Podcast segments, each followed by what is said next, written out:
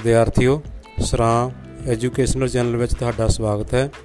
ਅੱਜ ਅਸੀਂ ਭਾਰਤ ਵਿੱਚ ਕਾਨੂੰਨ ਬਣਾਉਣ ਦੀ ਵਿਧੀ ਲਾ ਮੇਕਿੰਗ ਪ੍ਰੋਸੀਜਰ ਭਾਵ ਇੱਕ ਬਿੱਲ ਕਾਨੂੰਨ ਕਿਵੇਂ ਬਣਦਾ ਹੈ, ਉਸ ਬਾਰੇ ਪੜਾਂਗੇ ਭਾਰਤ ਇੱਕ ਲੋਕਤੰਤਰੀ ਦੇਸ਼ ਹੈ ਅਤੇ ਭਾਰਤ ਵਿੱਚ ਸੰਸਦੀ ਲੋਕਤੰਤਰ ਦੀ ਸਥਾਪਨਾ ਕੀਤੀ ਗਈ ਹੈ।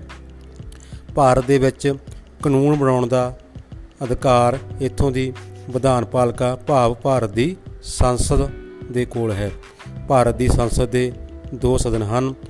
ਜਦੋਂ ਦੋਵੇਂ ਸਦਨ ਕਿਸੇ ਬਿੱਲ ਨੂੰ ਦੋ ਤਿਹਾਈ ਬਹੁਮਤ ਨਾਲ ਪਾਸ ਕਰ ਦਿੰਦੇ ਹਨ ਅਤੇ ਉਸ ਤੋਂ ਬਾਅਦ ਰਾਸ਼ਟਰਪਤੀ ਦੀ ਮਨਜ਼ੂਰੀ ਲਈ ਭੇਜਦੇ ਹਨ ਤੇ ਰਾਸ਼ਟਰਪਤੀ ਦੀ ਮਨਜ਼ੂਰੀ ਮਿਲਣ ਤੋਂ ਬਾਅਦ ਬਿੱਲ ਕਾਨੂੰਨ ਬਣ ਜਾਂਦਾ ਹੈ ਅਤੇ ਪੂਰੇ ਦੇਸ਼ ਵਿੱਚ ਲਾਗੂ ਹੋ ਜਾਂਦਾ ਹੈ। ਕਾਨੂੰਨ ਦੇ ਪ੍ਰਸਤਾਵ ਨੂੰ ਬਿੱਲ ਕਿਹਾ ਜਾਂਦਾ ਹੈ। ਬਿੱਲ ਦੋ ਤਰ੍ਹਾਂ ਦੇ ਹੁੰਦੇ ਹਨ। ਵਿੱਤੀ ਬਿੱਲ ਅਤੇ ਸਧਾਰਨ ਬਿੱਲ। ਵਿੱਤੀ ਬਿੱਲ ਜਾਂ ਧਨ ਸੰਬੰਧੀ ਬਿੱਲ ਉਹ ਹੁੰਦੇ ਹਨ ਜਿਨ੍ਹਾਂ ਦਾ ਮਾਮਲਾ ਦੇਸ਼ ਦੇ ਵਿੱਤ ਜਾਂ ਧਨ ਨਾਲ ਹੁੰਦਾ ਹੈ। ਵਿੱਤ ਸੰਬੰਧੀ ਜਾਂ ਧਨ ਬਿੱਲ ਸੰਸਦ ਦੇ ਹੇਠਲੇ ਸਦਨ ਭਾਵ ਸਿਰਫ ਲੋਕ ਸਭਾ ਵਿੱਚ ਹੀ ਪਹਿਲਾਂ ਪੇਸ਼ ਕੀਤਾ ਜਾਂਦਾ ਹੈ ਅਤੇ ਉਸ ਤੋਂ ਬਾਅਦ ਰਾਜ ਸਭਾ ਵਿੱਚ ਭੇਜਿਆ ਜਾਂਦਾ ਹੈ। ਉਦਾਹਰਨ ਦੇ ਤੌਰ ਤੇ ਸਾਡੇ ਦੇਸ਼ ਦਾ ਵਿੱਤ ਮੰਤਰੀ ਹਰ ਸਾਲ ਫਰਵਰੀ ਮਹੀਨੇ ਦੇ ਅਖੀਰ ਵਿੱਚ ਜਾਂ ਮਾਰਚ ਮਹੀਨੇ ਦੇ ਸ਼ੁਰੂ ਵਿੱਚ ਦੇਸ਼ ਦਾ ਸਾਲਾਨਾ ਬਜਟ ਲੋਕ ਸਭਾ ਵਿੱਚ ਪੇਸ਼ ਕਰਦਾ ਹੈ ਤੇ ਲੋਕ ਸਭਾ ਤੋਂ ਪਾਸ ਹੋਣ ਤੋਂ ਬਾਅਦ ਉਸ ਨੂੰ ਰਾਜ ਸਭਾ ਦੇ ਵਿੱਚ ਭੇਜਿਆ ਜਾਂਦਾ ਹੈ। ਪਿਆਰੇ ਵਿਦਿਆਰਥੀਓ, ਦੂਜਾ ਹੁੰਦਾ ਹੈ ਸਧਾਰਨ ਬਿੱਲ। ਸਧਾਰਨ ਬਿੱਲ ਧਨ ਬਿੱਲ ਤੋਂ ਇਲਾਵਾ ਕਿਸੇ ਵੀ ਤਰ੍ਹਾਂ ਦੇ ਸਰਕਾਰ ਦੇ ਵਿਭਾਗ ਜਾਂ ਸਰਕਾਰ ਦੀ ਨੀਤੀ ਨਾਲ ਸੰਬੰਧਿਤ ਹੋ ਸਕਦਾ ਹੈ। ਜੋ ਬਿੱਲ ਸਰਕਾਰ ਪਾਸ ਕਰਵਾਉਣਾ ਚਾਹੁੰਦੀ ਹੈ। ਸਧਾਰਨ ਬਿੱਲ ਸੰਸਦ ਦੇ ਕਿਸੇ ਵੀ ਸਦਨ ਵਿੱਚ ਪਹਿਲਾਂ ਪੇਸ਼ ਕੀਤਾ ਜਾ ਸਕਦਾ ਹੈ, ਭਾਵ ਕਿ ਪਹਿਲਾਂ ਚਾਹੇ ਉਸ ਨੂੰ ਲੋਕ ਸਭਾ ਵਿੱਚ ਪੇਸ਼ ਕਰ ਕੀਤਾ ਜਾਵੇ ਜਾਂ ਰਾਜ ਸਭਾ ਦੇ ਵਿੱਚ। ਪਰੰਤੂ ਜਿਵੇਂ ਅਸੀਂ ਪਹਿਲਾਂ ਦੱਸ ਚੁੱਕੇ ਹਾਂ ਕਿ ਧਨ ਸੰਬੰਧੀ ਬਿੱਲ ਸਿਰਫ ਲੋਕ ਸਭਾ ਵਿੱਚ ਹੀ ਪਹਿਲਾਂ ਪੇਸ਼ ਕੀਤਾ ਜਾਂਦਾ ਹੈ। ਦੋਵਾਂ ਸਦਨਾਂ ਦੇ ਬਿੱਲ ਨੂੰ 2/3 ਮੈਂਬਰ, ਭਾਵ 2 ਤਿਹਾਈ ਬਹੁਮਤ ਨਾਲ ਪਾਸ ਹੋਣ ਤੋਂ ਬਾਅਦ ਰਾਸ਼ਟਰਪਤੀ ਦੀ ਮਨਜ਼ੂਰੀ ਲਈ ਭੇਜਿਆ ਜਾਂਦਾ ਹੈ। ਇਸ ਤੋਂ ਇਲਾਵਾ ਬਿੱਲ ਨੂੰ ਦੋ ਹੋਰ ਕੈਟਾਗਰੀਜ਼ ਵਿੱਚ ਵੀ ਵੰਡਿਆ ਗਿਆ ਹੈ। ਇੱਕ ਹੁੰਦੇ ਹਨ ਸਰਕਾਰੀ ਬਿੱਲ ਤੇ ਦੂਸਰੇ ਪ੍ਰਾਈਵੇਟ ਮੈਂਬਰ ਬਿੱਲ। ਸਰਕਾਰੀ ਬਿੱਲ ਉਹ ਬਿੱਲ ਹੁੰਦੇ ਹਨ ਜੋ ਸਰਕਾਰ ਦੇ ਮੰਤਰੀ ਸਦਨ ਦੇ ਵਿੱਚ ਪੇਸ਼ ਕਰਦੇ ਹਨ।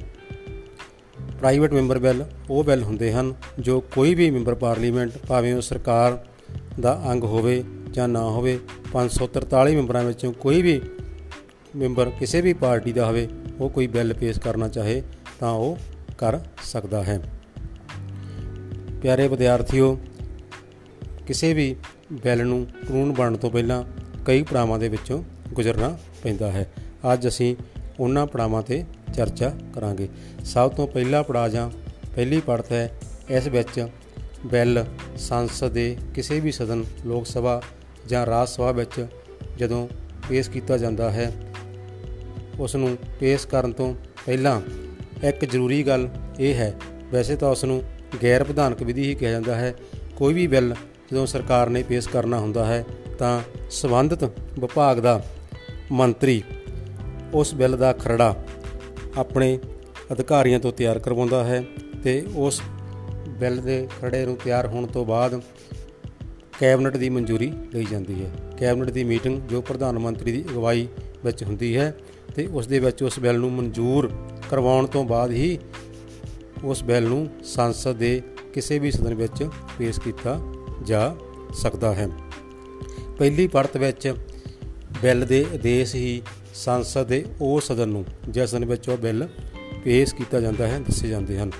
ਭਾਵ ਕਿ ਸਰਕਾਰ ਦਾ ਮੰਤਰੀ ਜਾਂ ਸਰਕਾਰ ਇਹ ਦੱਸਦੀ ਹੈ ਕਿ ਸਰਕਾਰ ਉਹ ਬਿੱਲ ਕਿਉਂ ਪੇਸ਼ ਕਰ ਰਹੀ ਹੈ? ਉਸ ਬਿੱਲ ਨੂੰ ਪਾਸ ਕਰਾਉਣ ਲਈ ਸਰਕਾਰ ਦਾ ਕੀ ਮਕਸਦ ਹੈ? ਦੇਸ਼ ਨੂੰ ਜਾਂ ਦੇਸ਼ ਦੇ ਲੋਕਾਂ ਨੂੰ ਇਸ ਬਿੱਲ ਦੇ ਕੀ ਫਾਇਦੇ ਹੋ ਸਕਦੇ ਹਨ?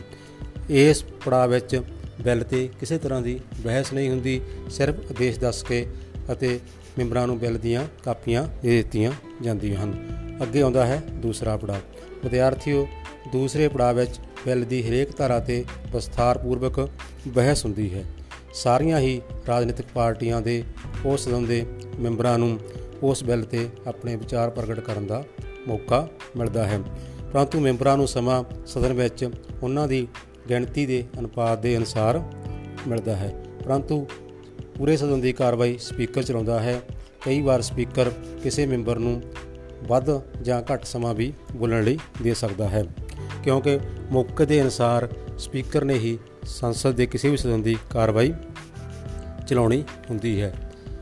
ਇਸ ਪੜਾਅ ਦੇ ਵਿੱਚ ਬਿੱਲ ਤੇ ਪੂਰੀ ਵਿਸਥਾਰਪੂਰਵਕ ਬਹਿਸ ਹੁੰਦੀ ਹੈ ਤੇ ਬਿੱਲ ਵਿੱਚ ਜੇ ਕੋਈ ਸੋਧਾਂ ਕਰਨੀ ਹੋਣ ਤਾਂ ਸੋਧਾਂ ਵੀ ਕੀਤੀਆਂ ਜਾਂਦੀਆਂ ਹਨ।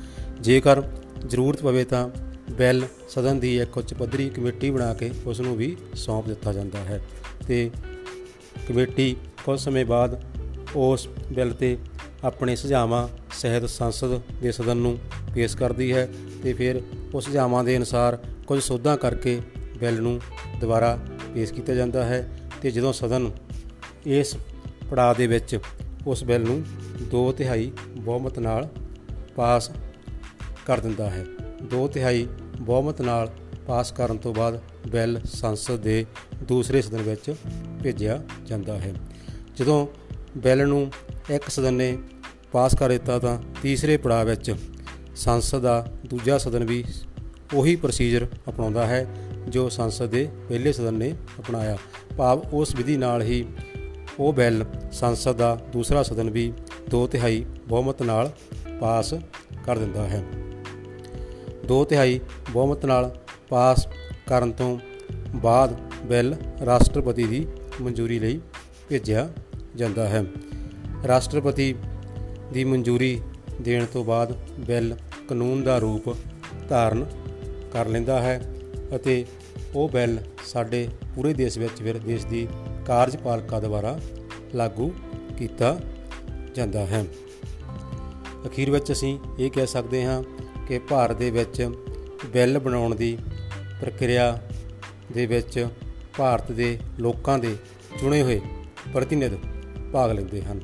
ਕੋਈ ਵੀ ਬਿੱਲ ਕੋਲੋਂ ਤੱਕ ਕਾਨੂੰਨ ਨਹੀਂ ਬਣ ਜਾਂਦਾ, ਜਦੋਂ ਕਿ ਲੋਕਾਂ ਦੇ ਚੁਣੇ ਹੋਏ ਪ੍ਰਤੀਨਿਧ ਭਾਵ ਸੰਸਦ ਮੈਂਬਰ, ਸੰਸਦ ਦੇ ਦੋਵੇਂ ਸਦਨਾਂ ਦੇ ਮੈਂਬਰ ਉਸ ਬਿੱਲ ਨੂੰ ਦੋ ਤਿਹਾਈ ਬਹੁਮਤ ਨਾਲ ਪਾਸ ਨਹੀਂ ਕਰ ਦਿੰਦੇ। ਸੰਸਦ ਦੁਆਰਾ ਬਿੱਲ ਨੂੰ ਪਾਸ ਕਰਨ ਤੋਂ ਬਾਅਦ ਰਾਸ਼ਟਰਪਤੀ ਦੀ ਮਨਜ਼ੂਰੀ ਮਿਲਣ ਤੋਂ ਬਾਅਦ ਉਹ ਬਿੱਲ ਪੂਰੇ ਦੇਸ਼ ਵਿੱਚ ਲਾਗੂ ਹੋ ਜਾਂਦਾ ਹੈ। ਇਹ ਵਿਧੀ ਹੀ ਦੇਸ਼ ਦੇ ਵੱਖ-ਵੱਖ ਰਾਜਾਂ ਵਿੱਚ ਬਿੱਲ ਪਾਸ ਕਰਨ ਲਈ ਉੱਥੋਂ ਦੀਆਂ ਵਿਧਾਨ ਸਭਾਵਾਂ ਵਿੱਚ ਅਪਣਾਈ ਜਾਂਦੀ ਹੈ।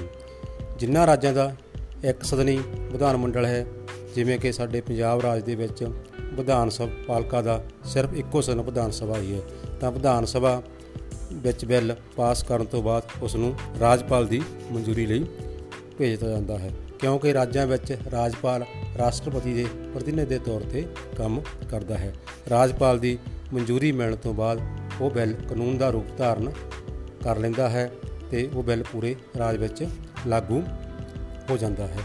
ਇਸੇ ਤਰ੍ਹਾਂ ਜਿਨ੍ਹਾਂ ਰਾਜਾਂ ਵਿੱਚ ਦੋ ਸਦਨੀ ਵਿਧਾਨ ਮੰਡਲ ਹੈ, ਉੱਥੇ ਉਸ ਵਿਧਾਨ ਮੰਡਲ ਦੇ ਆ ਵਿਧਾਨ ਪਾਲਿਕਾ ਦੇ ਦੋਵੇਂ ਸਦਨ, ਵਿਧਾਨ ਪਾਲਿਕਾ ਅਤੇ ਵਿਧਾਨ ਪਰਿਸ਼ਦ ਬਿੱਲ ਨੂੰ ਦੋ ਤਿਹਾਈ ਬਹੁਮਤ ਨਾਲ ਪਾਸ ਕਰਦੇ ਹਨ ਅਤੇ ਉਸ ਤੋਂ ਬਾਅਦ ਰਾਜਪਾਲ ਦੀ ਮਨਜ਼ੂਰੀ ਤੋਂ ਬਾਅਦ ਬਿੱਲ ਉਸ ਰਾਜ ਵਿੱਚ ਲਾਗੂ ਹੋ ਜਾਂਦਾ ਹੈ।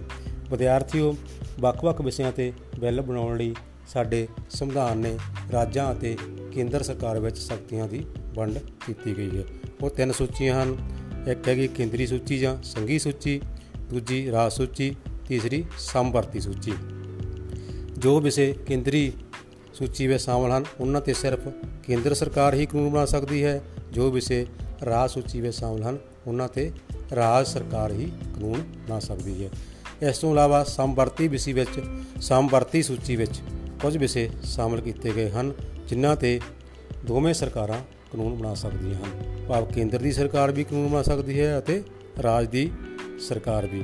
ਪਰੰਤੂ ਜੇਕਰ ਕਿਸੇ ਵਿਸ਼ੇ ਤੇ ਦੋਵੇਂ ਹੀ ਸਰਕਾਰਾਂ ਕੇਂਦਰ ਦੀ ਸਰਕਾਰ ਅਤੇ ਰਾਜ ਦੀ ਸਰਕਾਰ ਕਾਨੂੰਨ ਬਣਾ ਦੇਵੇ, ਤਾਂ ਸਾਡੇ ਦੇਸ਼ ਵਿੱਚ ਕੇਂਦਰ ਸਰਕਾਰ ਦਾ ਕਾਨੂੰਨ ਲਾਗੂ ਹੁੰਦਾ ਹੈ।